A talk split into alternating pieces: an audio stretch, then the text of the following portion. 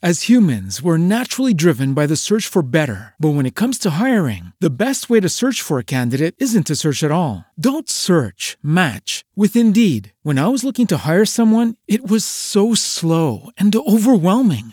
I wish I had used Indeed. If you need to hire, you need Indeed. Indeed is your matching and hiring platform with over 350 million global monthly visitors, according to Indeed data, and a matching engine that helps you find quality candidates fast. Ditch the busy work. Use Indeed for scheduling, screening, and messaging so you can connect with candidates faster. And Indeed doesn't just help you hire faster. 93% of employers agree Indeed delivers the highest quality matches compared to other job sites, according to a recent Indeed survey. And listeners of this show will get a $75 sponsored job credit to get your jobs more visibility at Indeed.com slash podcast. That's Indeed.com slash podcast. Terms and conditions apply.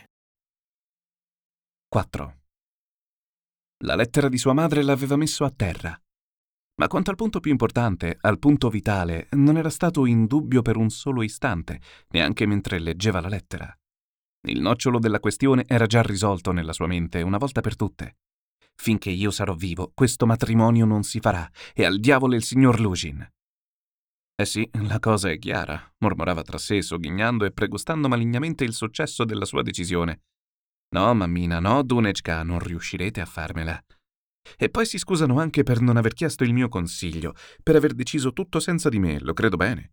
Pensano che adesso ormai sia impossibile mandare tutto all'aria. Ma lo vedremo se è possibile o no. Guarda un po' che razza di scappatoia. Questo Piotr Piotrovic è un uomo così affaccendato, ma così affaccendato che non può sposarsi altro che in sedia di posta, o magari in treno, No, Dunechka, io vedo e so tutto, so benissimo ciò di cui vuoi parlare a lungo con me, so anche cosa hai pensato tutta quella notte camminando su e giù per la stanza e perché cosa hai pregato la Madonna di Casana appesa sopra il letto della mamma. È duro salire il Golgota. Già, e così tutto è deciso. Voi, Avdotia Romanovna, intendete sposare un uomo pratico e razionale, in possesso di un suo capitale, già in possesso di un suo capitale, cosa ancor più seria e degna di maggior rispetto, che ha due impieghi e simpatizza con le idee delle nostre nuove generazioni, così scrive la mamma, e sembra buono, come osserva la stessa Dunechka. Questo sembra, poi, è la cosa più bella. Così Dunechka si prepara a sposare questo sembra. Magnifico, magnifico. Vorrei proprio sapere però per quale ragione la mamma mi ha scritto quella frase a proposito delle nuove generazioni. Solo per definire il personaggio oppure con un secondo fine, rabbonirmi nei confronti del signor Lugin. Che furbe. E un'altra cosa vorrei sapere, fino a che punto erano sincere tra di loro quel giorno e quella notte e anche in seguito.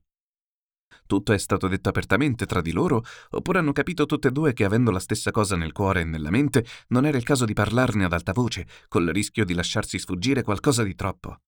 Probabilmente è stato così, in parte, lo si capisce dalla lettera. Alla mamma lui è apparso un tipo rude, un po' rude, e quell'ingenua ha confidato subito a Dunechka questa sua impressione. L'altra naturalmente si è infuriata e ha risposto con dispetto. Lo credo bene. Chi non andrebbe su tutte le furie, dal momento che la cosa è chiara senza bisogno di tante domande ingenue e tutto è già stato deciso, ed è perfettamente inutile tornarci su. Chissà poi perché mi scriverò di ama Dunechka, dato che lei ti ama più di se stessa. Forse i rimorsi la tormentano già nell'intimo per aver acconsentito a sacrificare la figlia per il figlio. Tu sei la nostra speranza, sei tutto per noi. Oh, mamma, mamma.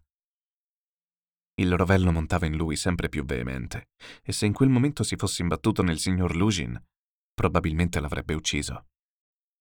Certo è vero, proseguì seguendo il turbine dei pensieri che gli vorticava nella mente. È vero che per conoscere una persona bisogna avvicinarsi a lei per gradi e con cautela, ma il signor Lugin lo si capisce benissimo anche così. Soprattutto è un uomo d'affari e sembra buono. Scherziamo! Si è incaricato dei bagagli, fa trasportare un grosso baule a sue spese. Come potrebbe non essere buono? E intanto loro, la fidanzata e sua madre, noleggiano un carro da contadini e viaggiano al riparo di una stuoia. Ho viaggiato anch'io così. Non c'è che dire, una bazzecola appena 90 km e poi viaggeremo magnificamente in terza classe per altri mille. Ed è giusto. Ad ognuno per così dire quel che si merita, ma... E voi, signor Lugin, non dite nulla? È la vostra fidanzata. E non potete certo ignorare che mia madre, se vuole procurarsi soldi per il viaggio, deve prenderli a prestito sulla sua pensione. E certo si tratta di un contratto bilaterale, di un accordo commerciale con vantaggi reciproci e apporti corrispettivi, e quindi anche le spese vanno divise a metà. Pane e sale in comune, ma quanto al tabacco, ciascuno per conto suo, come dice il proverbio. Anche qui però il nostro uomo d'affari le ha corbellate un pochino. Il bagaglio infatti costa assai meno del loro viaggio e forse addirittura non gli costerà nulla. Possibile che quelle due non vedano tutto ciò? O sarà che non vogliono vederlo? E sono contente loro, contente, a pensare che questi sono soli fiorellini. I veri frutti verranno dopo. Cos'è che conta, infatti? Non è l'avarizia, non è la tirchieria che conta, ma è il tono generale. Questo è già il tono di dopo il matrimonio, un preavviso. E la mamma poi, se si dà le spese pazze, con che cosa arriverà a Pietroburgo? Con tre rubli o con due bigliettini, come ha detto quella... quella vecchia? Già, e poi con che cosa sperano di vivere a Pietroburgo? E come ha fatto lei ad indovinare sin d'ora che per certi motivi non potrà vivere insieme con Dunecka dopo il matrimonio, nemmeno all'inizio? Quel caro uomo probabilmente si sarà lasciato sfuggire qualche parola, si sarà fatto capire, anche se la mamma si affretta a mettere avanti le mani, io stessa rifiuterò. Ma allora in chi spera? Nei suoi 120 rubli di pensione da cui va detratto il debito con Afanasi Ivanovich? Lei laggiù continua a confezionare scialletti invernali e a ricamare sopramaniche, rovinando quei suoi poveri occhi. Ma gli scialletti le daranno in tutto altri 25 rubli all'anno da aggiungere ai 120, lo so, loro malgrado tutto sperano nella nobiltà d'animo del signor Lugin. Sarà lui stesso ad offrirlo, me ne pregherà. Alla larga, attenzione al borsellino con un tipo simile. Succede sempre così a queste meravigliose anime schilleriane. Fino all'ultimo momento rivestono la gente con le penne del pavone, fino all'ultimo momento si aspettano il bene e non il male, e anche se intuiscono il rovescio della medaglia, per niente al mondo vogliono parlarne chiaramente in anticipo. Il solo pensiero le fa inorridire, respingono la verità con tutte e due le mani, fino all'istante in cui l'individuo che hanno portato alle stelle non le menerà definitivamente per il naso. Sarei curioso di sapere se il signor Lugin ha qualche onorificenza. Scommetto la testa che almeno l'ordine di Sant'Anna ce l'ha all'occhiello e se lo mette per andare a pranzo con gli appaltatori e con i mercanti. Magari se lo metterà anche il giorno delle nozze, ma ah, comunque sia, vada al diavolo. Ancora ancora passi per la mamma. Dio la conservi, visto che è fatta così. Ma che dire di Dunechka? Dunechka, mia cara, io vi conosco e come? Avevate già vent'anni quando ci siamo visti per l'ultima volta. Il vostro carattere l'avevo già capito io. La mamma scrive che Dunechka può sopportare molto. Lo sapevo questo. Lo sapevo già da due anni e mezzo. E sono due anni e mezzo che ci penso, che penso esattamente a questo, al fatto che Dunechka può sopportare molto. Se può sopportare il signor Svidrigaliov con tutto quello che consegue, vuol dire che può sopportare davvero molto. E così, insieme alla mamma, ha immaginato che si può sopportare anche il signor Lugin, con la sua teoria sui vantaggi delle mogli tolte dalla miseria e beneficate dai loro mariti, spiattellata sin dalla prima visita. D'accordo, ammettiamo che gli sia sfuggita. Nonostante sia un individuo razionale, così che forse non gli ha fatto sfuggita, ma era sua precisa intenzione invece spiegarsi al più presto. Ma Dunechka, Dunechka, dico! Lei l'uomo lo ha già capito, ed è proprio con quell'uomo che dovrà vivere. Lei che sarebbe disposta a mangiare soltanto pane nero e a berci insieme dell'acqua piuttosto che vendere la sua anima, e non è certo disposta a dare in cambio la sua libertà interiore per un po' di agi. Non la darebbe in cambio per tutto lo Schleswig-Holstein, figuriamoci poi per il signor Lugin. No, Dunechka non era fatta così, per quel che ne so. E no, non sarà certo cambiata adesso. Ma è chiaro, è tutto chiaro. Sono duri da sopportare gli Svidrigaliov. È duro passare tutta la vita trascinandosi da una provincia all'altra come istitutrice per 200 rubli all'anno. Eppure io sono certo che mia sorella sarebbe disposta a lavorare come una negra per un piantatore o come una lituana per un tedesco del Baltico, anziché avvilire il suo spirito e il suo sentimento morale legandosi ad un uomo che non rispetta e con il quale non ha niente in comune. Legarsi per sempre in vista di un semplice tornaconto personale. E nemmeno se il signor Lugin fosse di purissimo oro e di brillanti, nemmeno allora lei acconsentirebbe a diventare la sua legittima concubina. Ma allora perché acconsente? Dov'è il trucco? Dov'è la spiegazione? È chiaro, non si venderebbe per se stessa, per il suo benessere, neanche per salvarsi dalla morte, ma è pronta a vendersi per gli altri, per le persone che ama, che adora, sì che è pronta a vendersi. Eccolo il trucco, a vendersi per suo fratello, per sua madre, tutto venderebbe. In questo caso si può anche soffocare il nostro senso morale, si può portare tutto al bazar. La libertà, la tranquillità, perfino la coscienza, tutto. Addio vita, purché queste creature da noi tanto amate siano felici. E non basta. Escogiteremo una casistica tutta nostra. Andremo a scuola dei gesuiti e magari per un po' ci tranquillizzeremo, riuscendo a convincerci che così deve essere, esattamente così, per un nobile scopo. Lei è fatta in questo modo, è tutto chiaro come la luce del sole.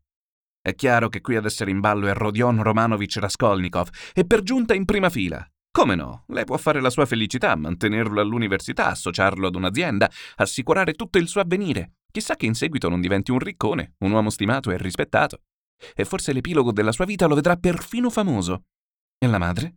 E c'è di mezzo Rodia, il preziosissimo Rodia, il primogenito. Per un primogenito di questa fatta, come non sacrificare anche la propria figlia? Oh, diletti ingiusti cuori, come no? Saremmo perfino capaci di accettare la sorte di Sonieka, Sonieka Marmeladova, la Sonieka eterna, la Sonieka che ci sarà finché ci sarà il mondo. E il sacrificio voi due l'avete misurato in tutta la sua portata? Sì? Ve la sentite? È utile? È ragionevole? Lo sapete, Dunechka, che la sorte di Sonieka non è affatto peggiore di quella che vi attende con il signor Lushin?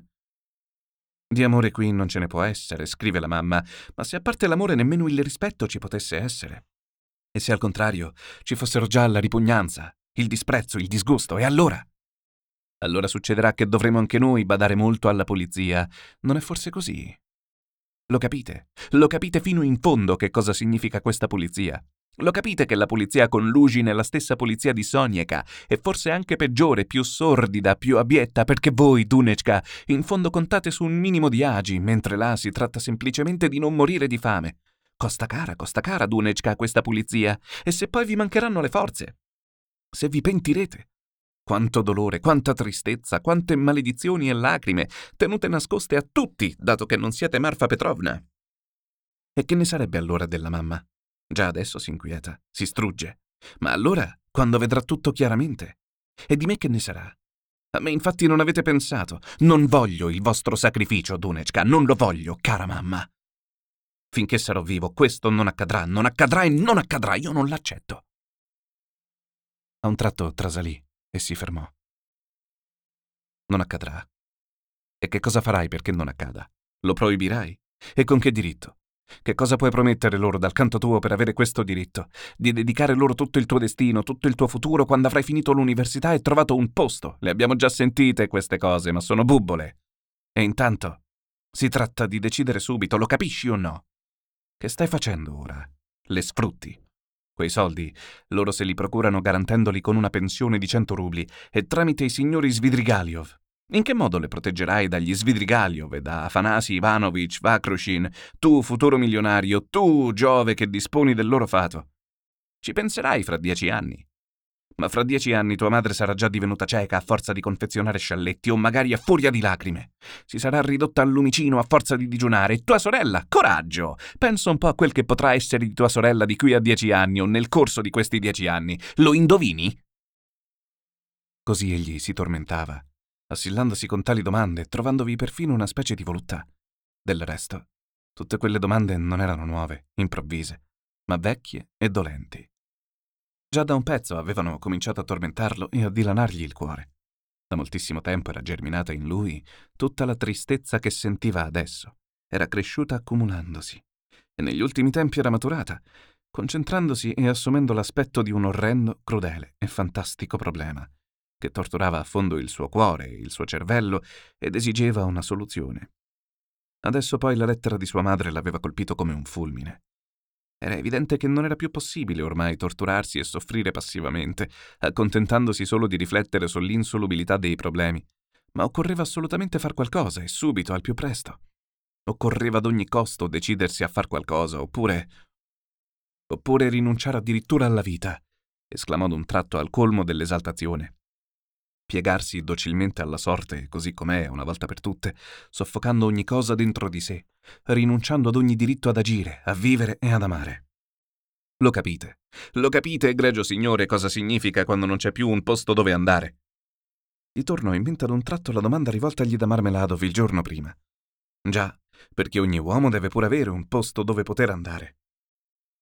Improvvisamente sussultò. Un pensiero, anch'esso del giorno prima, gli era guizzato nel cervello come un baleno. Ma non fu per questo che sussultò. Sapeva, infatti, o meglio, presentiva, che esso sarebbe senz'altro arrivato, e già l'attendeva. D'altronde, quel pensiero non era affatto del giorno prima. La differenza era questa. Un mese prima, anzi perfino il giorno prima, si trattava solo di un sogno, mentre adesso... Adesso si presentava di colpo non più come un sogno, ma sotto un aspetto nuovo, minaccioso e del tutto sconosciuto, ed egli ad un tratto se n'era reso cosciente. Sentì come un colpo alla testa e gli si oscurò la vista. S'affrettò a guardarsi intorno, cercando qualcosa. Avrebbe voluto sedersi e cercava una panca. Stava camminando lungo il K Boulevard. Vide una panchina più avanti, ad un centinaio di passi. Affrettò il passo più che poté, ma lungo il cammino gli accadde un piccolo incidente che per qualche minuto concentrò tutta la sua attenzione.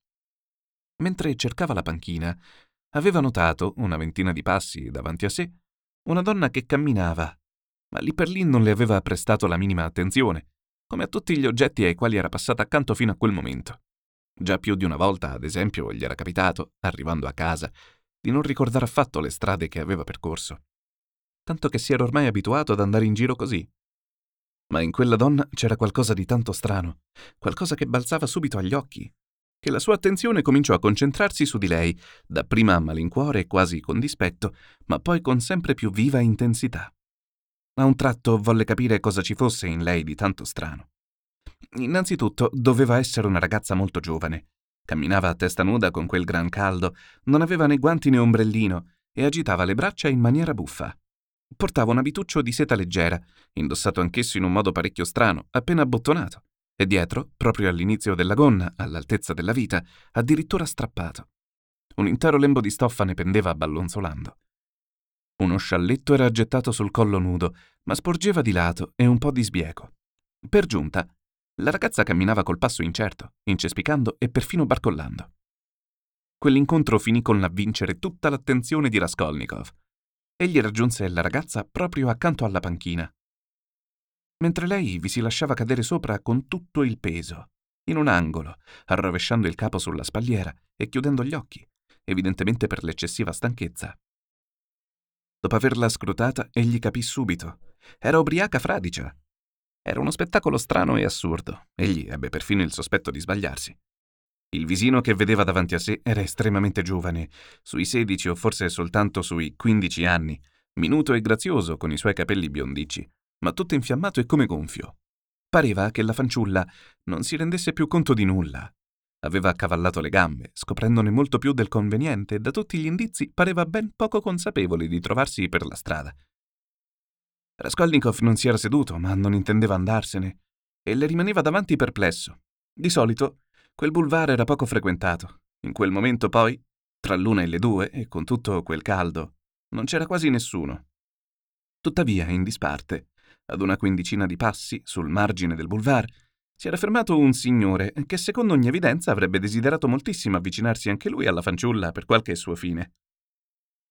Anche lui probabilmente l'aveva vista da lontano e aveva pensato di raggiungerla, ma ne era stato impedito da Raskolnikov, gli lanciava sguardi furiosi, badando però a non farsene accorgere, e stava sulle spine in attesa del suo turno. Non appena quello straccione guastafeste avesse levato le tende. La situazione era assai eloquente. Il signore era sulla trentina, robusto, grasso, bianco e rosso come una mela, con labbra vermiglie e baffetti, e vestiva con molta eleganza. Raskolnikov si sentì invadere da una gran rabbia. D'un tratto gli venne voglia di offendere in qualche modo quel grasso vagheggino, si staccò per un attimo dalla fanciulla e si avvicinò al signore. Ehi voi, Svidrigaliov, che volete voi qui? gli gridò, stringendo i pugni e sogghignando con labbra schiumanti di collera.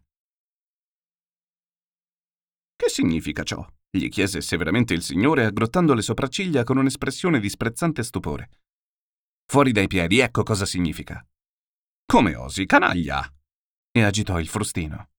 Raskolnikov gli si scagliò addosso con i pugni alzati, senza nemmeno pensare che quel tipo robusto poteva benissimo tener testa anche a due come lui. Ma in quell'istante qualcuno lo afferrò saldamente da dietro. Fra loro s'era intromessa una guardia. Basta, signori, non potete picchiarvi in luogo pubblico. E voi cosa volete? Chi siete? chiese in tono sostenuto a Raskolnikov, fissando i suoi stracci. Raskolnikov lo scrutò attentamente. Era un volto maschio e soldatesco, con baffi e basette brizzolati, e uno sguardo pieno di buon senso. Proprio di voi avevo bisogno, esclamò Raskolnikov, afferrandogli una mano. Io sono l'ex studente Raskolnikov, lo dico anche per voi, si rivolse al signore. Ma venite qui un momento, voglio farvi vedere una cosa. E prendendo la guardia per un braccio, la trascinò verso la panchina. Ecco, vedete? È completamente ubriaca. Poco fa camminava per il viale. Chissà chi è, però non sembra di quelle che lo fanno per mestiere. La cosa più probabile è che l'abbiano fatta bere e poi sedotta. Per la prima volta, capite? E poi l'hanno lasciata andar via così. Guardate come strappate il suo abito, guardate come lo indossa. Qualcuno l'ha vestita, non è stata lei a vestirsi. Sono state mani goffe, maschili, si vede. E adesso guardate qui. Questo bell'imbusto stavo per venire alle mani è uno sconosciuto, lo vedo per la prima volta, ma anche lui l'aveva avvistata, strada facendo, ubriaca, fuori di sé, e moriva dalla voglia di avvicinarsi e di acchiapparla al volo, approfittando dello stato in cui si trova per portarla chissà dove. Potete esserne certo, mi potete credere, non mi sbaglio. Ho visto coi miei occhi come la osservava e la seguiva, ma io gliel'ho impedito, e adesso lui aspetta che me ne vada. Ecco, si è allontanato un po', se ne sta lì e finge di arrotolare una sigaretta, non possiamo impedirglielo. Non potete fare in modo di rimandarla a casa sua. La guardia aveva capito immediatamente, si era resa conto di tutto. Quanto al signore Grasso, la faccenda era naturalmente chiarissima. Restava la ragazza. La gente si chinò su di lei per esaminarla più da vicino, e una sincera compassione gli si dipinse sul viso. Che pena mi fa, disse scuotendo il capo. È ancora una bambina. L'hanno sedotta, è evidente. Sentite, signorina, prese a dirle, dove abitate? La ragazza aprì gli occhi, stanchi e imbambolati, fissò ottusamente quelli che la interrogavano e con la mano fece un gesto infastidito. Sentite, disse Raskolnikov, ecco qua. Si frugò in tasca e ne tirò fuori venti superstiti copeche. Ecco qua, chiamate una carrozza e dite al vetturino di portarla a casa, purché si riesca a sapere il suo indirizzo. Signorina, ehi, signorina, riprese a dire la guardia dopo aver accettato il denaro. Ora vi chiamo un vetturino e vi accompagno io stesso. Dove volete che andiamo? Eh? Dove state di casa? Ci risiamo. Mica ti lasciano in pace, mormorò la fanciulla e tornò a schermirsi con la mano. Ah, che brutta cosa. Ah, che vergogna, signorina, proprio una vergogna. Egli scosse di nuovo il capo con aria di deplorazione mista a pietosa indignazione. Però, che problema? fece rivolto a Raskolnikov. E subito, senza farsi accorgere, lo esaminò di nuovo da capo a piedi. Dovette sembrargli strano anche lui. Con quegli stracci addosso dava via del denaro. Era lontana da qui quando l'avete trovata? gli domandò. Ve l'ho detto, camminava davanti a me, barcollando qui lungo il viale. Appena arrivata alla panchina, vi si è lasciata cadere di schianto. Ah, che cose vergognose accadono adesso al mondo, santo Dio. Così ingenua, semplice e già ubriaca. L'hanno sedotta, è chiaro. Ecco, anche il vestitino è tutto strappato. Ah, che corruzione c'è in giro. E forse anche una di buona famiglia, povera ma buona. Al giorno d'oggi ce n'è molte così. Dall'aspetto però si direbbe delicata, sembra una signorina. E si chinò un'altra volta su di lei. Forse aveva anche lui una figlia così, di quelle delicate che sembrano signorine e imitano i modi delle fanciulle ben educate, assimilando gli atteggiamenti di moda. L'importante, si affannava a dire Raskolnikov, e di non lasciarla nelle mani di quel porco. Chissà cosa diavolo le farebbe. Lo si vede benissimo cosa vuole, mica se ne va quella carogna. Raskolnikov parlava forte e lo indicava apertamente con la mano. L'altro sentì e stava per andare di nuovo in bestia, ma cambiò idea.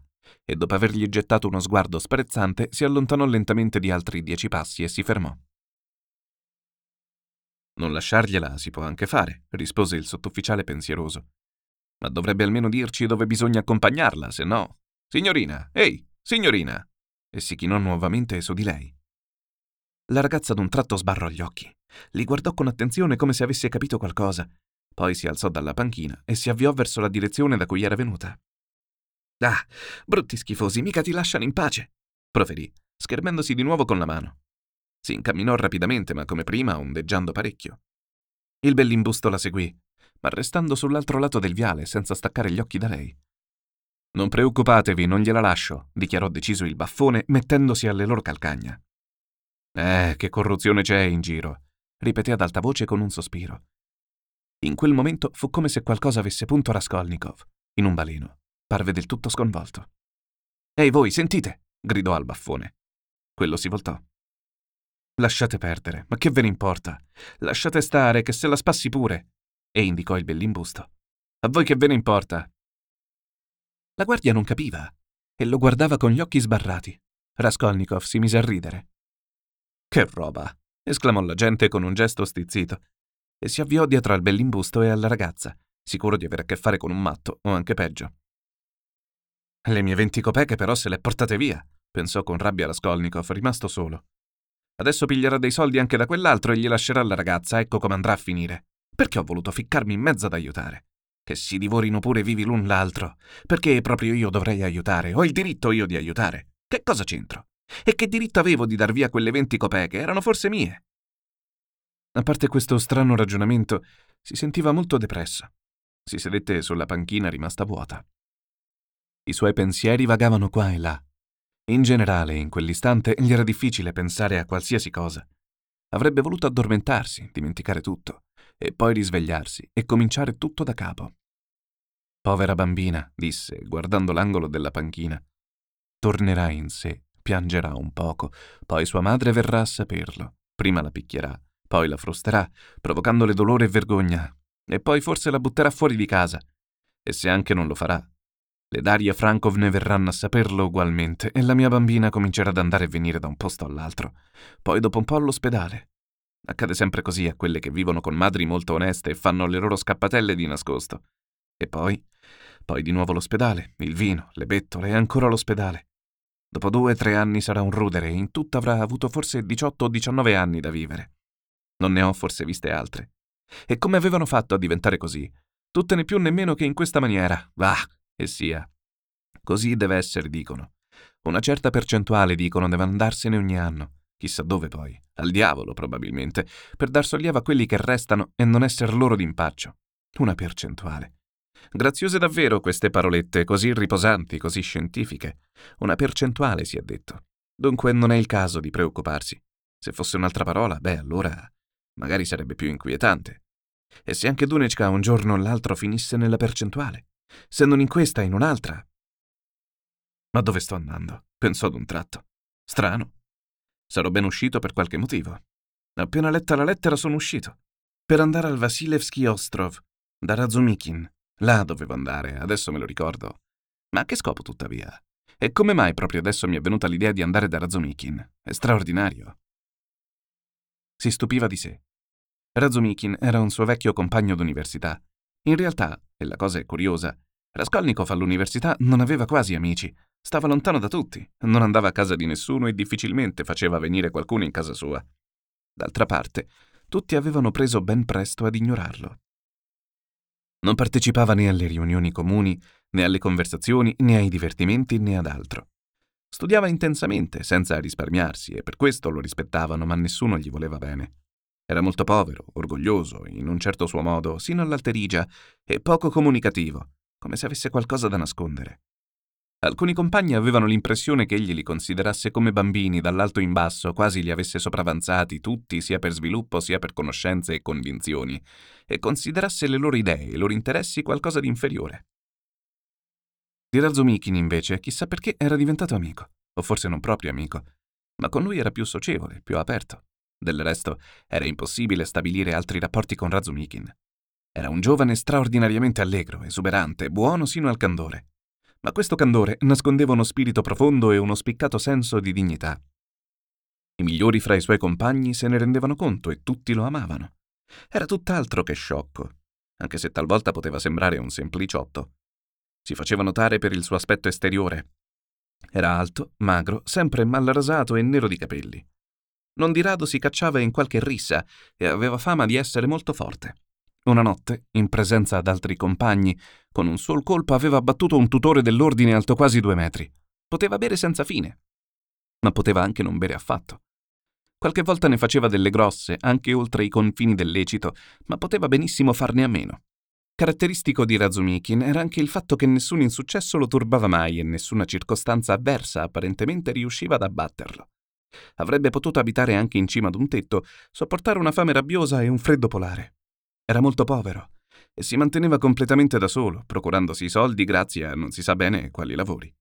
Conosceva un'infinità di fonti alle quali attingere sempre lavorando, si capisce. Una volta per tutto l'inverno non aveva scaldato la sua stanza, affermando che preferiva così perché al freddo si dorme meglio. In quel periodo anche lui era stato costretto a lasciare l'università, ma non definitivamente, e stava compiendo ogni sforzo per migliorare la situazione e riprendere gli studi. Erano ormai quattro mesi che Raskolnikov non andava da lui. Quanto a Razumikin, non sapeva nemmeno dove egli abitasse. Una volta Circa due mesi prima s'erano incontrati per la strada, ma Raskolnikov s'era voltato dall'altra parte ed era perfino passato sul lato opposto per evitare che il compagno lo vedesse. E Razumikin, pur avendolo visto, aveva tirato via, non volendo mettere a disagio l'amico. As humans, we're naturally driven by the search for better. But when it comes to hiring, the best way to search for a candidate isn't to search at all. Don't search, match with Indeed. When I was looking to hire someone, it was so slow and overwhelming. I wish I had used Indeed. If you need to hire, you need Indeed. Indeed is your matching and hiring platform with over 350 million global monthly visitors, according to Indeed data, and a matching engine that helps you find quality candidates fast. Ditch the busy work. Use Indeed for scheduling, screening, and messaging so you can connect with candidates faster. And Indeed doesn't just help you hire faster. 93% of employers agree Indeed delivers the highest quality matches compared to other job sites, according to a recent Indeed survey. And listeners of this show will get a $75 sponsored job credit to get your jobs more visibility at Indeed.com slash podcast. That's Indeed.com slash podcast. Terms and conditions apply. With the Lucky Land slots, you can get lucky just about anywhere. This is your captain speaking. Uh, we've got clear runway and the weather's fine, but we're just going to circle up here a while and uh, get lucky. No, no, nothing like that. It's just these cash prizes add up quick. So I suggest you sit back, keep your tray table upright, and start getting lucky. Play for free at LuckyLandSlots.com. Are you feeling lucky? No purchase necessary. Void where prohibited by law. 18 plus terms and conditions apply. See website for details.